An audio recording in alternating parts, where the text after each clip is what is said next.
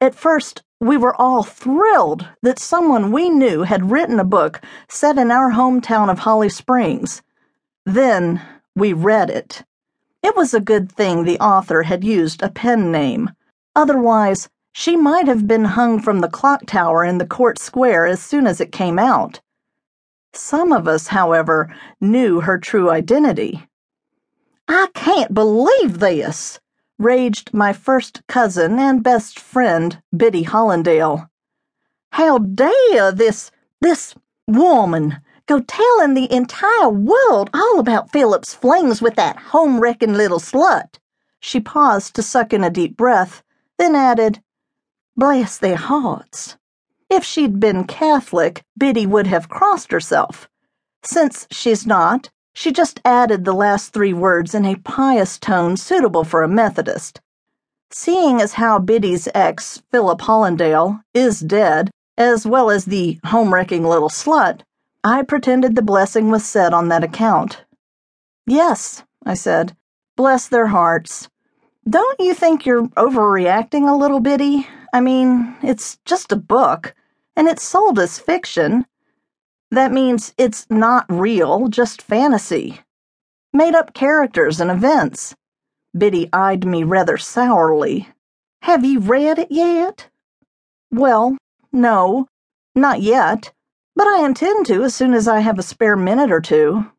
Get back to me when you've read it. We'll see how you feel about it then. Katie Lee just better be careful's all I have to say. I knew that wasn't all she had to say, and I was right. Bitty still fumed and sputtered. Can you believe her sister has the nerve to show her face in this town after writing that horrible book? She's just showing off. That's so tacky. It's on all the bestseller lists. They're making a movie out of it. Why shouldn't she show off? Read the book, Trinket. Just read the book.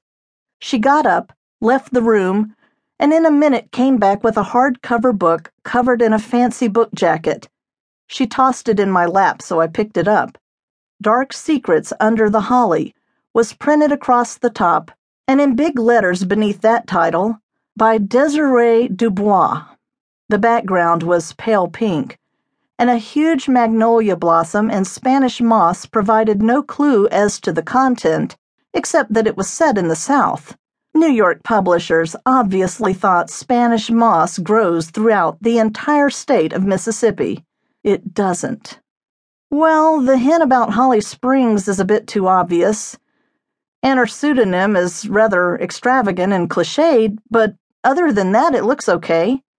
Open it up. Pick any page just start reading. Then tell me what you think. I thumb through the book, pages flipping under my fingers. I'll have to have more wine if it's as bad as you say it is. While Bitty fetched my wine, I scanned a random page. A section immediately caught my eye. Jewel Twining and her twin sister Ruby looked nothing alike. Ruby was petite and blonde, while Jewel had the physique of a girls' basketball coach not necessarily a female one. Seeing them together always struck me as funny. It was Jewel who played with the sharecropper kids down the road and became best friends with a black child named Birdie. Later in life, Birdie would become a housekeeper, just as her mother before her and her mother's mother before that. Generations of housekeepers cleaned up after Holly Springs children and their parents. Morning maids, afternoon maids, evening maids toiled in the huge antebellum homes, with scant pay and plenty of prejudice. This was the Mississippi of the 50s and 60s when Jim Crow ruled and the colored housekeepers knew their place. Those who forgot were swiftly and sharply reminded. I felt my face get hot. Jewel Twining could only be me, and while my twin sister Emerald is blonde and petite, I do not have the physique of a girl's basketball coach. I'm tall, yes, and while I could stand to lose fifteen or twenty pounds, I'm hardly gym teacher material. They're in much better shape. By the time Bitty returned with my wine, I'd read enough to know that Desiree Dubois had skewered most of the Holly Springs Garden Club, as well as half the people she called old friends. Bitty took one look at my face and smiled. "See, I told you."